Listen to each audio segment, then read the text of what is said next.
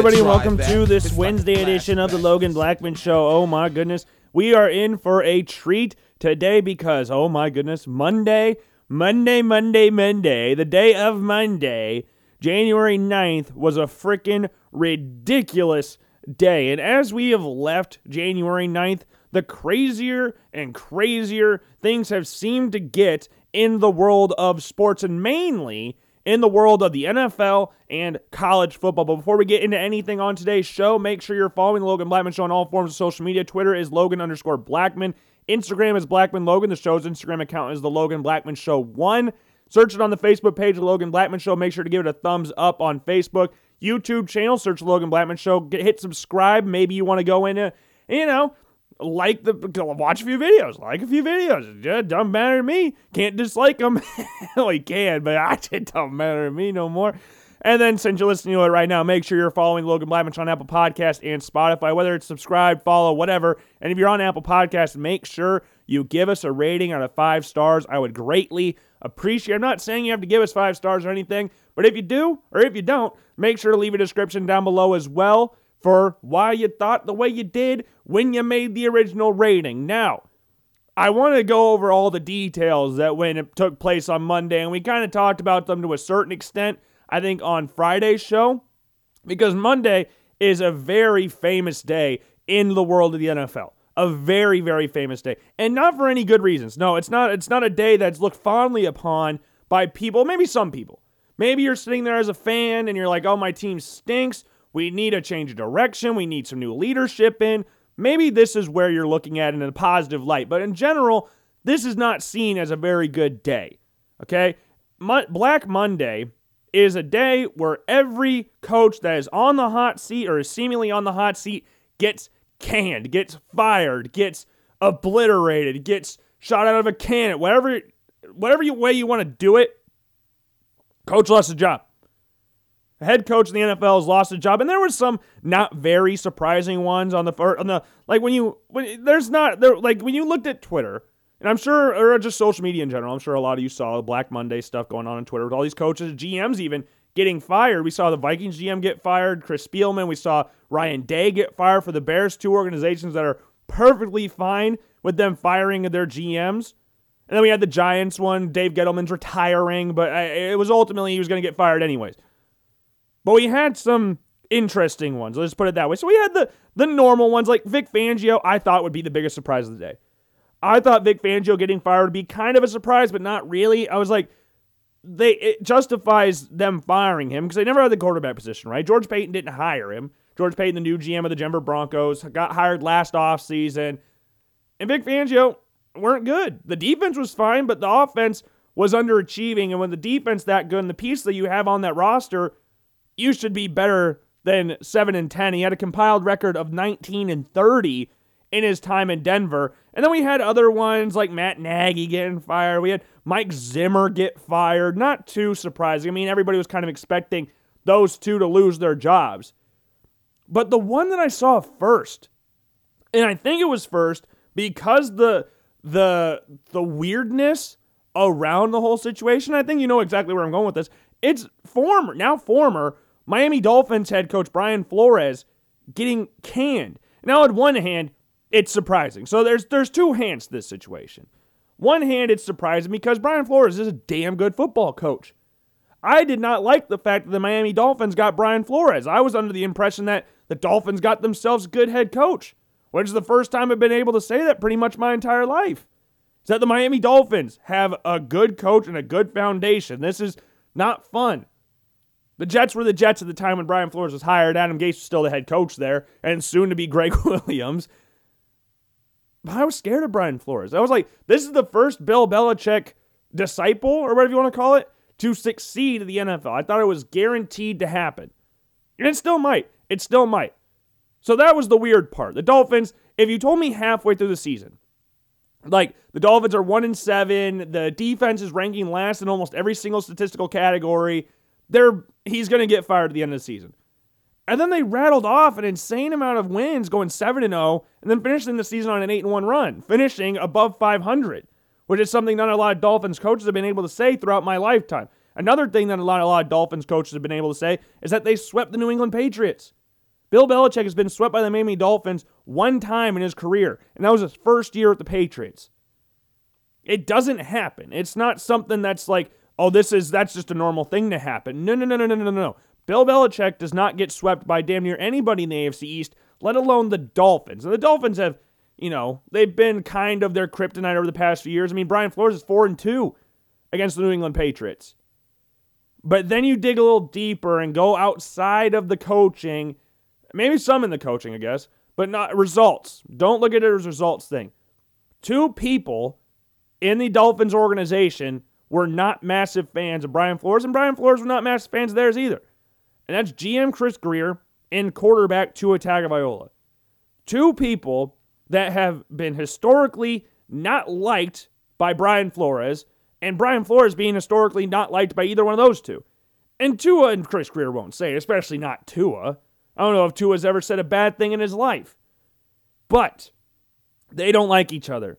It was well documented before the 2018 or 2020 NFL draft that Brian Flores wanted Justin Herbert, the Miami Dol- the Chargers quarterback, the quarterback from Oregon, who went one pick later. But the ownership and Chris Grier set a course for tank for Tua the season prior, and it was happening whether Brian Flores was on board or not. So then it got into the situation of Brian Flores coaching a quarterback that he didn't want, which happens numerous times throughout the history of the NFL. Happens all the time. Like, just a prime example because he was on the broadcast last night for the national championship game RG3 going to Washington. Shanahan didn't want RG3. And that's why they went out and drafted Kirk Cousins later in the draft. You don't draft a quarterback second overall and then proceed to draft another quarterback midway through the draft. That doesn't happen unless the coach doesn't like the quarterback that they took. The GM liked it, the owner liked him, but uh, Shanahan's the one that has to deal with him. So they had they went out and drafted another quarterback, and that was ultimately to the detriment of RG three because when you're playing under a coach that doesn't want you there, he's not going to give you all the opportunities there, which is exactly what we saw down in Miami with Tua getting yanked and Ryan Fitzpatrick coming in as the quote unquote closer of the Miami Dolphins. Now you'd see the Dolphins doing all right, or they're winning the game, and then all of a sudden starts to slip away a little bit. They're not losing, but it's starting to slip away. Well, here comes Ryan Fitzpatrick. The move to start Ryan Fitzpatrick in the first place, I would be willing to bet almost anything. That move to start Ryan Fitzpatrick at the time they did was not Brian Flores' decision. That was all Chris Grier and Stephen Ross, I think is the owner's name. Those are the only two that made that call. And the players weren't happy about it. There was reports all off season last year of the Dolphins players not liking Tua, Brian Flores not thinking Tua was ready enough at all. And it makes matters worse when you see the other quarterback that you wanted break every single significant rookie passing record apart from interceptions and wins rookie of the year and the Chargers have one of the best young quarterbacks in the NFL who's now starting the Pro Bowl this year. Now, both the Chargers and the Dolphins finished 9 and 8 this season. And when Brian Flores inherited the Miami Dolphins, they were not supposed to be anything. They went on to win four or five games his first year and completely destroyed the whole tank for Tua thing. And they started off terrible. They got obliterated by the Ravens and they got obliterated by the Patriots when they had Antonio Brown. They did not start off very well. And then they kept they started rattling off some wins. It's like, wow, the team that traded away every significant piece, every single part of their team that said we're going to compete this year, and somehow they're still winning games. No one knew how it was possible. The Miami Dolphins were seen to have something of what you would call an immortal tank, to where it was almost impossible to fail at the tank. It was like if this doesn't happen, some divine intervention took place. Like there's no way this team can win more than one game this year. And they rattled off four or five and ended up with the fifth overall draft pick. Now, with Tua's hip injury, that allowed them to still get the guy they wanted first overall if they had that pick. But it made matters a little bit more interesting if the Dolphins did have the first pick and had the option to pick between Tua, Joe Burrow, and Justin Herbert. Because all numbers and everything normal in life said Joe Burrow is the number one overall pick in the draft. Apart from Richard Sherman somehow, because remember a few years last year he said, I was shocked when Justin Herbert didn't go first overall. He might be the only person that ever said that. I don't think anybody going to the 2020 NFL draft said that Justin Herbert was going to get drafted overall. Friggin', um, oh crap, what's his name? Joel Klatt said Justin Herbert's not even worth a first round draft pick. We're talking about, I thought he was shocked he was a first, not first. I mean, we did just see Joe Burrow break every single college passing record and win the Heisman with the widest margin of victory in Heisman history, putting forth the first number one overall seed to win the college football playoff. Yeah, I, I'm I'm shocked Justin Herbert didn't get first overall, especially after they lost to Arizona State. Yeah, I was shocked about that. Oh man. But it would have been crazy because they had the whole thing of tank for Tua. Do you throw away the principles of tank for Tua if you if Joe Burrow's there? Because obviously Justin Herbert coming out of Oregon, when you looked at him as just the prospect and look at him not as the player he is now, I mean he was in there at Oregon, but you saw a mobile quarterback that had a really strong arm that was big, but had some questionable or inconsistencies throwing the football. Tua good arm, very accurate, decently mobile. You see the numbers he's putting up at Alabama with probably the greatest receiving corps of all time of Jerry Jeudy, Henry Ruggs, DeVonta Smith, and Jaylen Waddle. Won a national championship. He's a Heisman finalist. You got to take Tua. And I'll never forget the ESPN graphic, and we talked about this a few times on the show of how Tua has is everything about Tua is worse than Herbert. The only thing that Tua had over Herbert was it factor. Like anybody actually knows what that is. That's just saying we wanted to give Tua something, so we made up a whole other category to go, hey, yeah, Justin Herbert may have a stronger arm, more athletic, bigger, but Tua's got it factor. and Brian Flores didn't want him. But when you draft a guy, you have to deal with it. So I don't think this was about a coaching or results thing. This is Brian Flores, the GM, and Tua did not get along. And with Chris Grier, who has been at the Dolphins organization since 2000, it was easier for Ross to go, we're going to fire the head coach who's been here for three years. And on face value, it's a terrible fire because I think Brian Flores, given a little more time and given players that he actually wanted, would be the Dolphins would be one of the better teams in the NFL. They went nine and eight this year and they started one and seven. That is a testament to everything Brian Flores did down there. And as a fan of the Buffalo Bills and as a fan of the as a fan of not seeing the Dolphins do good, I am perfectly a-okay with the Miami Dolphins firing Brian Flores. Now, the issue that I have with Brian Flores, now we're talking about just from the Buffalo Bills AFC East side of things. Because Brian Flores leaving or getting fired, one hand, very stupid. On the other hand, I'm cool with it. but the number one coaching candidate in my eyes is Brian Daboll, Bills offensive coordinator. I don't know if you remember this, but on well, I, I would be shocked if you didn't remember this. If you don't remember this far back, you probably need to go get some help. But we talked about coaching candidates and coaching firees and coaching hires. I think on Friday because Black Monday was coming up. We had to do somewhat of short preview of Black Monday because it's a very big event. Black Monday is not something that comes around and it's looked at very fondly. It's a very scary time for these people. And I didn't have Brian Daboll going anywhere. Because if you looked at the landscape of the NFL at the time, there seemed like there was five openings, or possible five openings, four realistically. And we had the Broncos, we had the Vikings, Bears, and the Jaguars. Those were the four. And then we threw the Raiders, in and then we threw Rich Bisaccia back at the Raiders because he definitely deserves a shot. But Brian Daboll wasn't in there. Brian Daboll has links with the Miami Dolphins organization. Brian Daboll is the offensive coordinator of the Dolphins in 2011. And the other thing that really startles me a little bit about this possibly happening is the fact that Tua Tagovailoa is the starting quarterback of the Miami Dolphins. And I don't know if any of you remember this. Brian Daboll was the offensive coordinator at Alabama while Tua was down there. If you want a co- coach to get behind your starting quarterback, get someone that's worked with him in the past and has nothing but good things to say about him, i.e., a guy that was his offensive coordinator down at Alabama. And Brian Daboll, has done awesome with the Buffalo Bills. They have one of the best offenses of the NFL. They had the number one or two offense in league last year with an MVP quarterback, and they have the top five offense in league right now. Started off a little rough, but it started to get a lot better offensively for the, the play calling and all that. But I think he's gone. I didn't think looking at the openings that we had that that he was going to leave, but there's a few good links there that say, yeah, Brian Daboll is going to be the Miami Dolphins head coach next year. And it's gotten to the point now, as I sit here, that I would be actually more surprised if Brian or if Brian Daboll wasn't the offensive coordinator or the Chiefs, the head coach of the Miami Dolphins, than if he wasn't. I would be pretty shocked about that.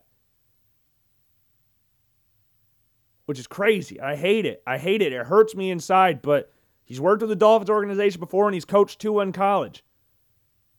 The one thing Brian Flores and Chris Grier couldn't see eye to eye on is that Tua was the starting quarterback. Brian Daboll will be behind Tua. At least you hope he would. He's had nothing bad to say about Tua up until this point of his career. But man, that sucks because with the openings that were available, I was like, oh, he's going to stay. Brian Daboll's going to stay as the offense coordinator for the Buffalo Bills. Now with this Dolphins job opening up, uh, he's as good as gone. At least in my eyes. I don't really see a reality where he stays. Now, the owner is a Michigan guy.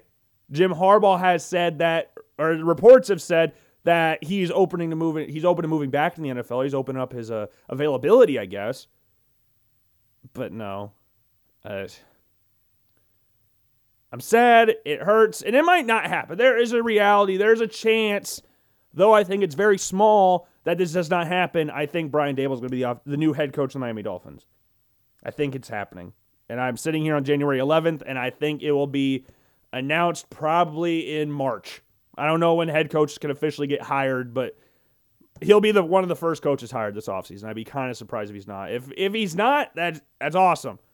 I don't want him to go to Miami Dolphins. I hate the Miami Dolphins. They're one of my least favorite teams in the entire NFL. I mean, they're in the AFC East. I don't want anything to do with the Miami Dolphins. I never want to see this team do good. They pissed me off. Brian Flores, to his credit, had lost every game to the Bills except for once. And that was the first time they played Josh Allen.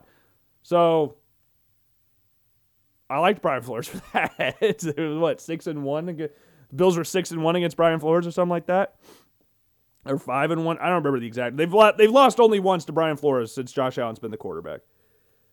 Uh, by Brian Daboll's gone, and then the other head coaching job that I I guess is not really that surprising in the grand scheme of things. I'm kind of just surprised because I really shouldn't be surprised about this. And it happened today. It happened on January 11th. It didn't even happen on Black Monday but it's Joe Judge getting fired. Now, if you watched any semblance of the New York Giants football team towards the latter parts of this season, oh my God, it was atrocious. It's one of some of the worst football you'll ever watch in your entire life. And I was someone that didn't have like amazing expectations for the New York Giants this year. I was under the mindset that they would be at least somewhat better than what they were last year. Now I know not having your starting quarterback and being forced to play either Mike Glennon or Jake Fromm handicaps you a little bit but not to the point where you're doing a quarterback sneak on third and nine, your own five yard line. That, that's not great. That was basically saying, yeah, we're done. We're done here. I don't want to be here anymore. Let's leave. And I remember when he got hired, that was kind of one of the surprise hires, anyways. At least I, at least that's how I'm remembering it. I could be completely wrong. I might be remembering it wrong. But yeah, he's gone. Joe Judge is now no longer the head coach of the New York Giants had a nice what 10 and did they have the record on here? They do not. It's like 10 and 26 record as the head coach of the New York Giants. Not great. Not a great record whatsoever. It's pretty pretty bad actually. But yeah, they fired their third coach in the past 6 years. And they're hiring a GM, and from what it sounded like, the players didn't want Joe Judge there. And the new GM wouldn't have wanted them either. So they fired him. And they said, oh, he's coming back, he's coming back, he's coming back. And then as we got closer to today, and more and more it sounded like, yeah, this ain't happening, this ain't happening. It's kind of like when Antonio Brown got traded the Bills. Like, it's happening. It's He's coming. He's coming to Buffalo. And then about an hour later, I know he's not. That was kind of the same situation that happened to Joe Judge and the New York Giants. so now that we know for a fact, at least at this point in time, because I think we could see one more at least before the season ends, like the postseason because there's a new candidate out there that I don't think a lot of people expected there to be in the form of Brian Flores. So I think we'll see one more. I think we'll see one more firing. And if I'm going to do, since we know what's happening now, because I tried to do somewhat of a preview to Black Monday and give somewhat of a prediction video for it, or prediction show for it. But now, since we know he's fired, I'm going to make a this is my first ever officially official official predictions for the new head coaches in the NFL. There is what, seven openings. Eight openings if you count since the Raiders head coach is technically an interim head coach at this point in time. And Rich Bisaccia is not the officially official head coach of the Raiders, but I think that'll be set in stone after. I mean, the dude, if you did, if you didn't see this, I am sorry to break it to you, but the New, the Las Vegas Raiders beat the Chargers on Monday or on Sunday night. They had a chance to tie, and the Chargers called timeout, and the Raiders proceeded to get a first down kick for game-winning field goal, and won 34-32. And there were some people in, I, in my fantasy group chat were talking about was rigged. I don't think you could rig that game at all. that game was so ridiculous. And thankfully, I got done with the show at the point where the Chargers were starting to come back, so it was kind of getting more exciting to watch. You couldn't script that if you tried. There's no way you could script that. And I think Rich Bisaccia, with all the distraction the Raiders have had this year, to go 10 and 7 and finish as the five seed in the AFC, that's, that's, I'll give you a round of applause for that, sir.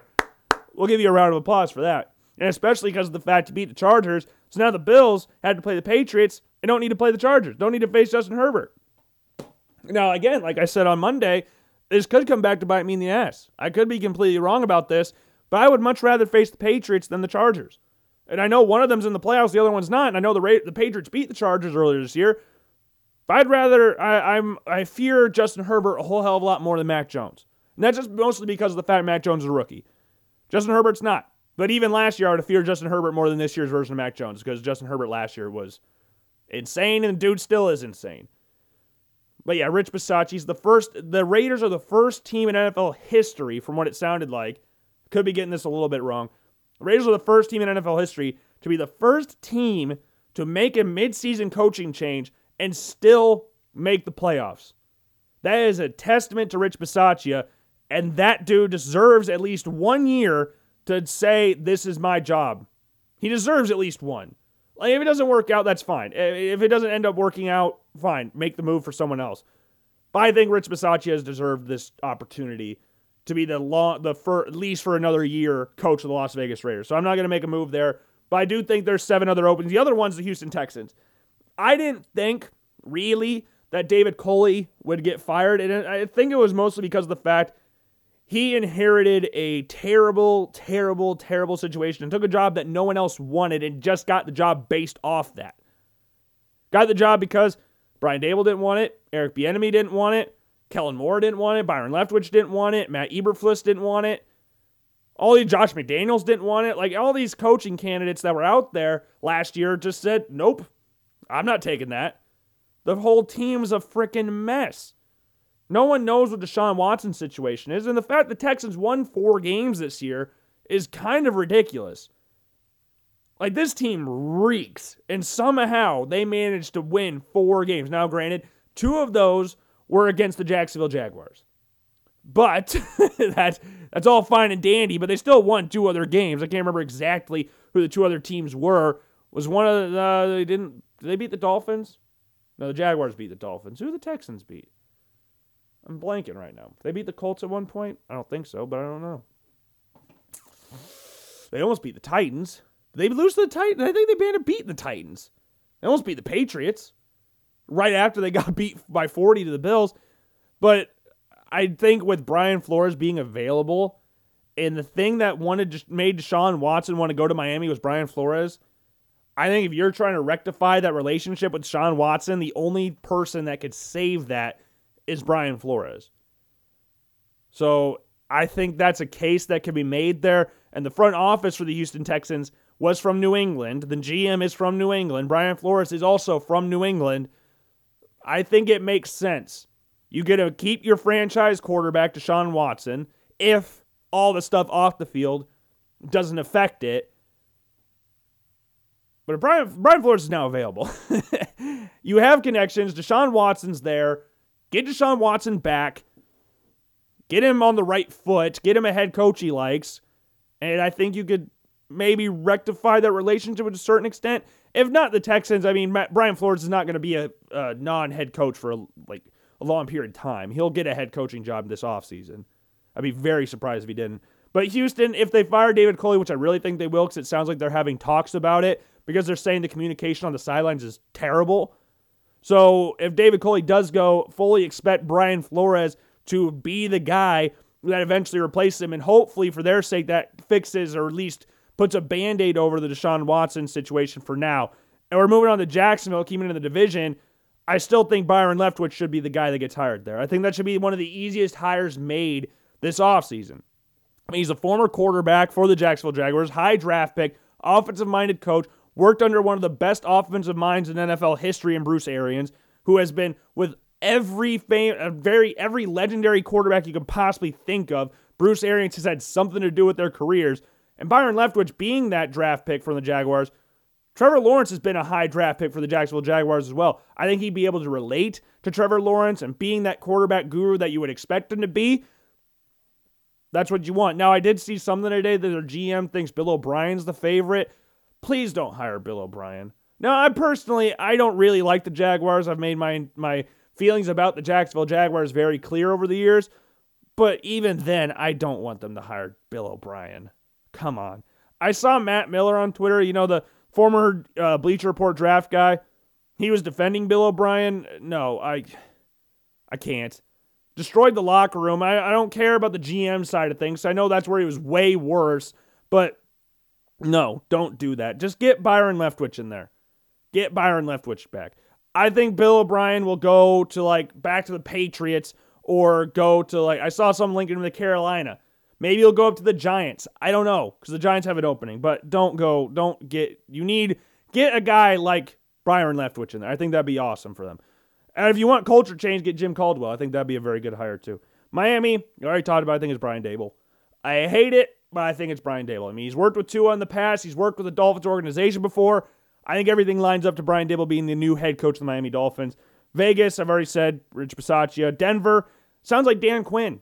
Sounds like Dan Quinn. Uh, George Paton, the GM of the Denver Broncos, has built a very good relationship apparently with Dan Quinn, and they've been interviewing people, positional coaches, and one of them was Jerod Mayo, who was the linebackers coach for the Patriots. And the reports were initially, one of them said that they were for head coaching spots, and they interviewed the quarterbacks coach. I think it was the quarterbacks coach for the Packers. From what it actually sounds like, they're going to be the coordinators for Dan Quinn. That's what it sounded like, anyways.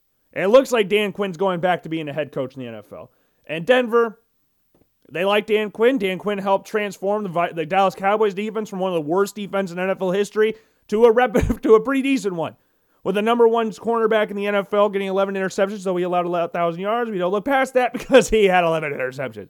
But it looks like Dan Quinn might be the next head coach of the Broncos, even though we said Eric Bieniemy because of the connection with George Paton before and the fact he's from Colorado or played for Colorado. It looks like Dan Quinn's going to be the head coach, and Jerod Mayo and the Packers QB coach will be the uh, offensive and defensive coordinators there because of the relationship he's built with George Paton over the past couple days. Uh, then we got the Bears. Jim Harbaugh is the the pipe dream here. I think Jim Harbaugh is a really solid candidate for the Bears job. I mean, he played there. You could take Vic Fangio back there. It'd be perfect. But Pro Football Talk, now I, I don't really usually take Pro Football Talk that seriously because there's a lot of bunch of clickbaity titles and all that stuff.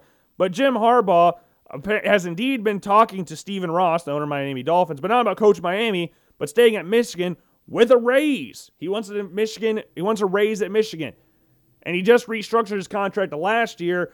But you know, I mean, things have changed. You won the Big Ten championship. You beat Ohio State for the first time forever, and you made the college football playoff. Though you got shit stomped by Georgia, you made the college football playoff. So we'll look past the Georgia thing. But I don't know if he'll leave. I don't know the situation. But let's just say hypothetically he doesn't end up going to Chicago. I think the Bears should hire Matt Eberflus, who is the Indianapolis Colts D coordinator, who has been one of the top coaching candidates that hasn't been hired over the past few seasons. And the thing that really makes this interesting, they're they're talking to the Colts VP of player personnel to be the new GM. This could be a really like Sean McDermott, Brandon Beane type situation where Brandon Beane and Sean McDermott both worked at the Panthers organization together and both went up north to Buffalo. I think this might be a similar thing where these two go up to Chicago. Matt Eberflus is going to get a job this offseason. I I would think he did. I think I would think he would get one this offseason. I'd be kind of surprised if he didn't. I mean, he's consistently had one of the best defenses in the NFL with the Indianapolis Colts. I would get him in there. he can hire a good staff, smart guy, very respected guy around the league. I think he should get a job, and if he does, I think it should be with the Bears. Then we got the Minnesota Vikings. I still think Doug Pederson will probably be the guy there. I know they had the whole uh, kerfuffle, if you want to call that, between the Eagles fans and the Vikings fans when the Vikings got shit stomped by the Eagles in the NFC Championship game a few years ago. But Doug Pederson, though we've talked about him pretty lowly at times on this show, basically just about his time in Philly and how he hadn't gotten fired at that point because his record was the same as Anthony Lynn's, apart from the Super Bowl year. But he's a good coach, from all accounts, good coach, offensive minded coach, good with quarterbacks, would be able to keep this talent together and get the talent moving and they could hire some good D quarters. Maybe brings Vic Fangio. Maybe brings Fangio along with him. I don't know. But re, re, reinvigorate that defense. Get Doug Pederson in. And then for the Giants, I think they need a culture change. Get Jim Caldwell in there. I think that a young coach would be fun. Young, uh, same for the Vikings. A young coach like Kellen Moore would be fun. Eric Bieniemy would be fun. I think Eric Bieniemy is just going to stay in Kansas City. And same thing with Josh McDaniels. I mean, the Giants were linked with Josh McDaniels and Eric Bieniemy the last time they hired head coaches and hired Joe Judge. Josh McDaniels, I think with the whole Colts thing, with him taking the Colts job and then like an hour later going, ah, yeah, I'm gonna I'm gonna leave, go back to New England. I think that tells us all we need to know about how I think he's probably just waiting for Belichick to retire so he can take the Patriots job. I don't think you'd have a nice job like that and then hire a full staff and then go, yeah, I'm just going to go back to New England and be the offensive coordinator again. Screw all you guys. I mean, it's on brand for Josh McDaniels, but I think he's staying in New England for a little bit based off that. And Jim Caldwell, I think, is a nice offensive minded coach, older coach. So he'd be a nice stopgap. He wouldn't be something that'd be very long term, but he'd fix the situation in the Giants. That, that organization's a freaking mess right now. The Giants are a mess. They need someone in there that's experienced. I don't want to throw someone like Kellen Moore in there who's never had any head coaching experience before and just gets eaten alive by the New York media. That, that's not what they need right now. They need someone like Jim Caldwell there who's been through it, been a head coach in the NFL before, has a good relationship, a good rapport with quarterbacks. Daniel Jones, regardless if he's the guy or not, because now the GM that drafted him is gone. I don't know. Time will tell on the whole Daniel Jones situation, but I think Jim Caldwell for the rebuilding the culture there would be very big. I think Kellen Moore I, I, I find it hard to believe the Cowboys would let both their coordinators go. I think Kellen Moore deserves a shot at the NFL for being a head coach in the NFL. I mean, you have the number one offense in the league. You have the number one offense in the NFL. I think the Vikings would be a very, very nice fit for Kellen Moore. I think we talked about this a little bit on Friday about him going to Chicago. At least I think I thought we talked about this going Chicago because of the fact that work with Justin Fields. He has a really good relationship with Jack, with Dak Prescott. Very similar s skill sets with Dak Prescott and Justin Fields. Be very fun to see. But I think Eberflus has cut his teeth more in the NFL. I think he deserves a shot, especially if they're going to hire the Colts per- VP of Player Personnel as the new GM. I think it's Matt. I think it's going to happen. At least that's how I'm feeling right now. I could be wrong. I could be completely wrong, but that's kind of how I'm feeling in regards to the coaching situation right now. So no real. I think Byron Leftwich is the only really young coach in there. But here are the head coaches again that we think could happen as we sit here on January 11th. The show will come out on January 12th, as you know. Houston, with Brian Flores available, I think it'd be very hard not to hire Brian Flores. Now, if Houston doesn't fire David Culley, Brian Flores is going to go up to New York. I, he's a Brooklyn kid. Go to the Giants. I think Brian Flores to the Giants would be a very fun match up there. Reshape the defense. The defense was the thing that I thought would be better this year, and their defense sucked. So get him up there. I think that'd be very fun to see. But if not, Houston makes a lot of sense with the relationship that he's worked with the Patriots or the, the Texans guys before in New England. Sean Watson wanted to get traded to Miami because of Brian Flores, maybe help remedy that relationship a little bit. And yeah, I think that'd be a very good head coaching hire for them. Fix their defense up a little bit as well. Uh, Jacksonville, I think Byron Leftwich would be awesome. Young quarterback coach, offensive coordinator, offensive minded head coach, worked with Bruce Arians, one of the best offensive minds in NFL history. Has been in a similar situation to Trevor Lawrence before. He was with the Jaguars, high draft pick by the Jaguars. I think he'd be able to relate to him and get something rejuvenated on that offense. Uh, Miami, Brian Daboll worked with Tua, worked with the Dolphins organization before. I think it's bound to happen. That's the only one I'm like 99% confident on. Raiders, Rich Bisaccia, first team in NFL history to make a coaching change midseason, still make the playoffs. Got 10 wins this year, a ton of distractions off the field, but they managed to right the ship and made the playoffs. I think he deserves at least one year to be the head coach of the Raiders. Uh, Chicago, Matt Eberflus, defensive minded head coach, one of the best defensive coordinators in the NFL for the past few seasons. Uh, always has a good defense with the Indianapolis Colts. If they're hiring the Colts VP of player personnel as a GM, makes sense to hire Matt Eberflus as well. Do a nice Beane McDermott situation there. Minnesota, Doug Pederson, quarterback coach, former quarterback, worked with some good people in the NFL in regards to coaching trees, worked under Andy Reid for a little bit, has won a Super Bowl, though it went turned sour in the end in, in Philadelphia. Doug Pederson's a good coach. I, I think he deserves another shot in the NFL, and he will. He'd be a good coach there. I know Kellen Moore is the pipe dream, but Doug Pederson would be a very good hire by the Minnesota Vikings as well. And the New York Giants, Jim Caldwell, rebuild the culture up there. Offensive minded head coach, seen it all. Help Daniel Jones redevelop, get the offense back on track. You can hire some good defensive and offensive minded head coach with Jim Caldwell. He's got a, he's a very well respected coach around the NFL. And then Denver, I I think we kind of accidentally skipped them, but Dan Quinn, uh, yeah, hiring two people. It seems like to be the offensive defensive coordinator. He's got a good relationship with George Paton. Rebuilt the Cowboys defense he'll probably be the next coach of the Denver Broncos. At least that's how it seems right now. I could be wrong. I could be wrong about all these coaching hires, but I think that's how we're looking at right now. I think it'd be pretty cool. There's a lot more coaching openings than I thought. And we all know that the Texans, you know, you hired David Culley just because of the fact you couldn't get anybody else. But now that Brian Flores is available, uh, I think you got to make that move. I don't think you could sit on your hands and go, oh yeah, let's uh let's stay with David Culley." but now we got a coach that has won in the NFL, and I I I felt bad for David Culley when he first took the job because it was a it was a death sentence to basically go there, that's why no one else took it. He went from wide receiver coach across the NFL to head coach, just like that. One of the weirder head coaching hires in NFL history, but I couldn't think of another weird situation than what the Houston Texans were last year. Brian Flores would be a great, great coach to hopefully fix all the situation that's going on, whatever you want to call it, situation down there in Houston, Texas. Now, with all the, the head coaching situations, hopefully rectif- the Logan Blackman show rectified every single coaching situation around the NFL. maybe, maybe it did. Maybe I did. Maybe I made it worse. Maybe I made it a whole hell of a lot worse. But who knows? Who really knows? That's just speculation at this point. But one other thing that happened on Monday, and I could be completely blanking on something else that happened on Monday, but the national championship happened. College football national championship between Georgia and Alabama. We said Alabama would win. We went on here, said Alabama would win 27 to 20 or 28 to 20. I don't remember the exact score was. Now, that score, and just if you just took away what teams scored what points, was pretty close to being accurate. The final score ended up being 33 to 18. The fact of the matter was, uh, it wasn't Alabama that won, it was Georgia. And this game, and we said this before, we were not going to see the same game that in the same Georgia team that we saw back on December 4th. That was not happening. Alabama was not blitzing Georgia again for 41 points. That was never happening in a million years.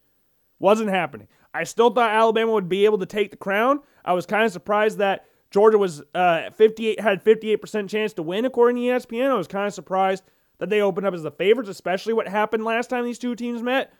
But yeah, the better team won. Georgia won the game. They played better. I mean, it was a tough, tough game.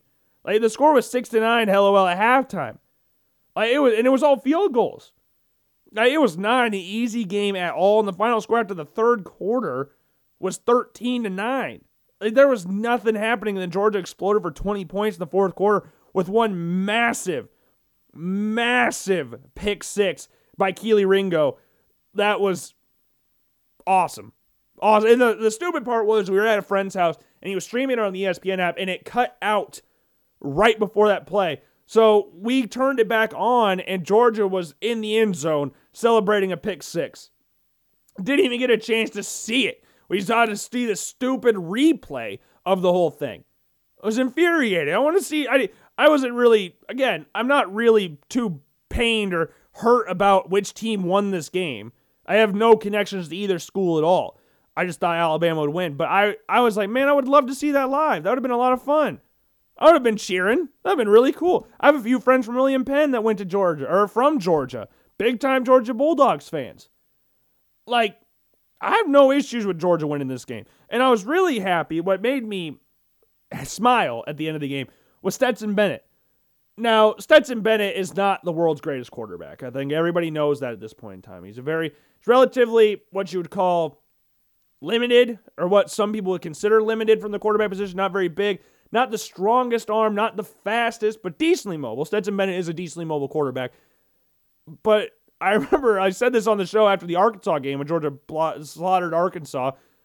Stetson Bennett, for all his faults, people want JT Daniels so bad. Stetson Bennett, like what the broadcaster said, Stetson Bennett has a stronger arm and is more mobile than JT Daniels. That's not really saying a lot. I think my the door I'm staring at right now is more mobile than JT Daniels. But hey, the next year quarterback battle or whatever, if JT Daniels goes in the transfer portal, I don't know what the hell's happening there. But it'll be hard to bench a dude that just won you a national championship. It'll be very hard, especially when the quarterback that's going to eventually, hopefully, replace him to some Georgia fans is already on the roster. It would make a little more sense if JT Daniels coming in from high school and he was highly touted recruit and you knew that Stetson Bennett was fairly limited at the quarterback position, like what we saw with Clemson and Kelly Bryant and Trevor Lawrence, where Kelly Bryant got Clemson to a national championship, they lost, but he's fairly limited at the quarterback spot. Trevor Lawrence eventually took over and, you know, won the national championship freshman year yada, yada, yada. Became first overall draft pick, and Kelly Bryant transferred from Mizzou and never be heard of again. But JT Daniels is there. JT Daniels is not starting. JT Daniels, rightly or wrongly, got benched by Georgia after coming back from injury.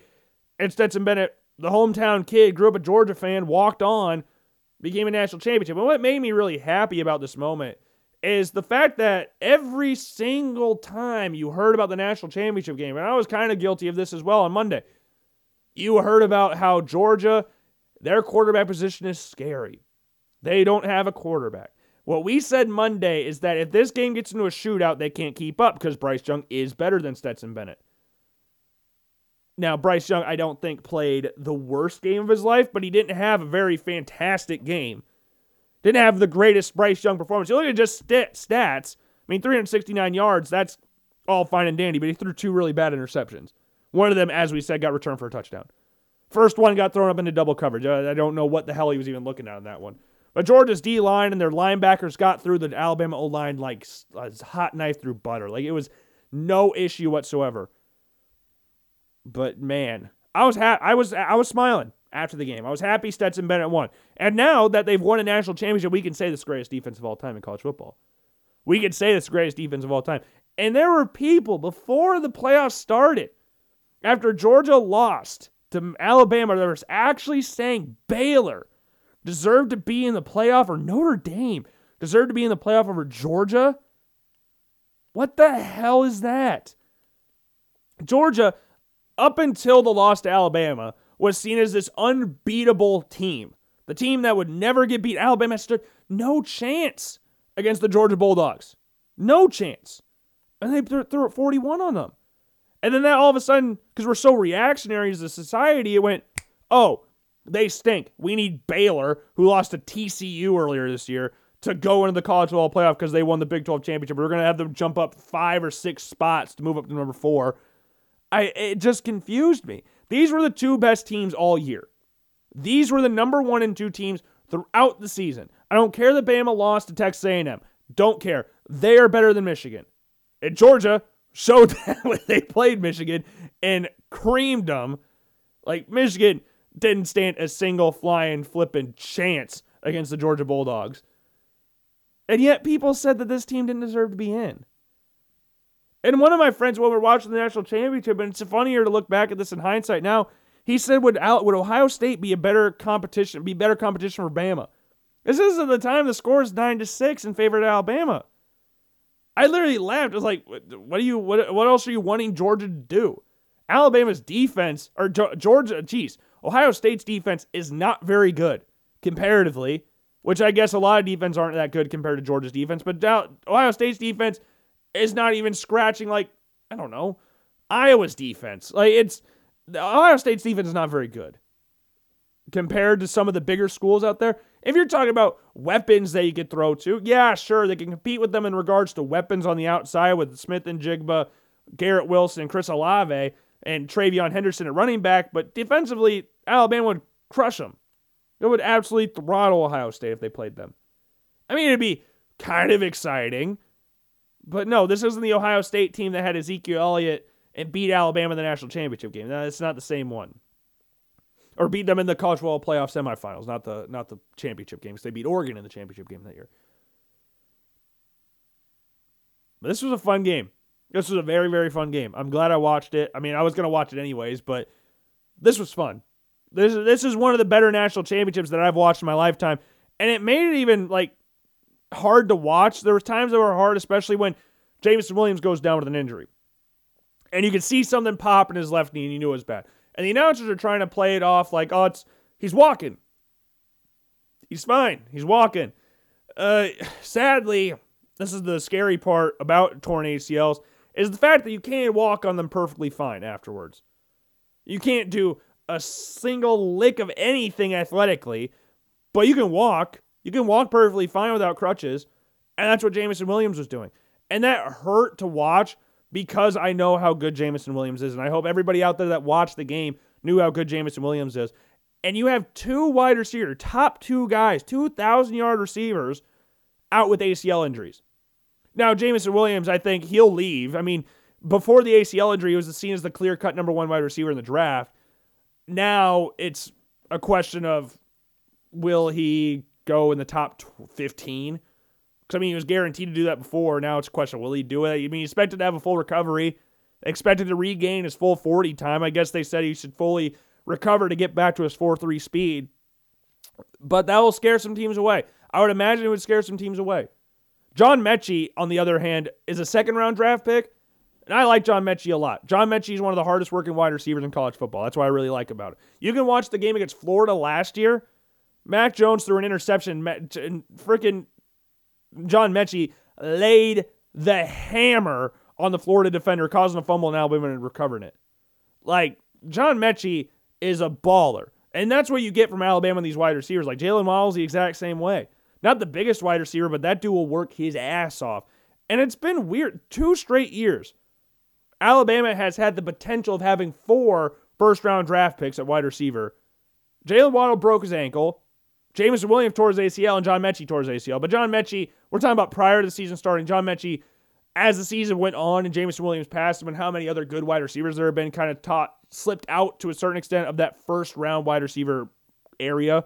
He's still going to be mentioned up there. I mean, he'll probably be a high first round draft pick if he declares because he hasn't he hasn't officially declared yet. And we've talked about this before. I would if I'm him, I might go hell. I might want to come back to Alabama and try this all again. I might be the number one receiver in the draft. I mean, you got Addison from Pitt, uh, Marvin Mims from Oklahoma will be mentioned up there as well.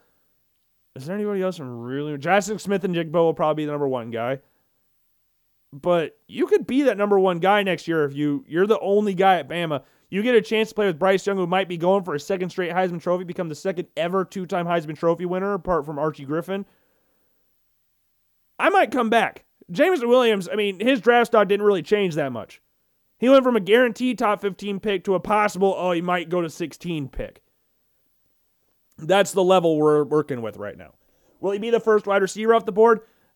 I mean, I would hope he is because I think the talent's there, but he might not. He might not be the first wide receiver off the board, but who knows? Who really knows? But that was sad. I, I didn't like, you could see it pop. You could see him instantly grab his knee right after it happened. You knew something was wrong. It was like, shit. And again, I'm not an Alabama fan. I don't care if Alabama won, but I hate seeing great players get hurt like that. An ACL injury, it's still a massive injury, but it's not anything that it was back when like like Gale Sayers had to retire because of an ACL injury. Like Derrick Rose missed an entire year. We have gone, and that was 10 years ago. We have gone to the point now to where it's not an easy recovery, but he could still come back at the start of the season. Like Tre'Davious White for the Buffalo Bills will probably be available for the Bills by the time the next season starts, which is ridiculous to think about. John Jameson Williams, it'll be close with how explosive he is. I mean, I don't I don't know. We'll have to see. But this game was fun. This was a really, really fun game. James Cook broke off a massive run in the game. That was really cool to see. But Georgia's defense just flashed. Like all their great players. They have so many great players on this defense. Good Lord. It's kind of unfair. And the crazy part is Kelee Ringo is a freshman. He's not even one of the quote unquote standout players yet. Like Channing Tindall, Lewis Cine. uh, then you got Devonte Wyatt. You have Jordan Davis. Nakobe Dean was all over the field. Derion Kendrick, Travon Walker. You got all these ballers on defense. Tyke Smith. Like you have you have players on players on players on players on this defense. And Alabama, like we said before the game, has players as well. The secondary is not as strong as Georgia's, But they still got some players. Christian Harris balled out yesterday. He had four tackles for loss, four of them by himself. That is, that is ridiculous. He forced the fumble on Stetson Bennett earlier in the game as well. Henry To'oTo'o got a penalty for clapping, which was kind of funny because Georgia does the clap count and he was trying to throw off the signals. But Willie Anderson, awesome player as well. He'll be the number one or two draft pick next year. He'd be the number one pick this year if he was out. But man, fun game. I'm happy. I'm happy for Georgia. I mean, they went from winning nothing over the past half century. It felt like to winning an MLS Cup in 2018, to winning a World Series, and then the national championship within 69 days of each other. That is perfect. That is absolutely perfect. And that caps off a very fun bowl season. So, congratulations to Georgia, though, on winning your first national championship since 1980. I think that's what they said. It's been a while. 1981, I think. 1980. I can't remember exactly what year it was. But it was cool that was really cool. Kirby Smart became the second ever assistant coach in Nick Saban's tenure to beat Nick Saban, and it happened to be in a national championship game. Georgia had never really seemingly been able to beat Alabama, and now they're beating them in a national championship game. It was beautiful. I hope Jameson Williams comes back and has a speedy recovery. I hope he's back to being the number one receiver in the draft because with that speed, that ability to play both special teams, offense, can play in the run game as well, the deep threat ability at his size and speed, it's it's special. So that will be it for this Wednesday edition of the Logan Blackman Show. I do hope you enjoyed today's episode. If you did not, of course, you can just yeah make me feel bad and all that stuff, but I don't care. And it hurt me. I do hope you enjoyed it though. Make sure you go and follow me on all forms of social media again, and we will have the prospect rankings for you on Friday. Sorry to push that back, but I was starting to do it here. I had to cut it out because I'm tired. I'm sorry. That's really the only issue here.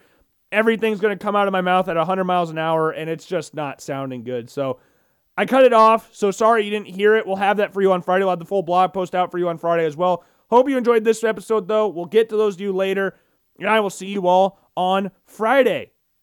Peace.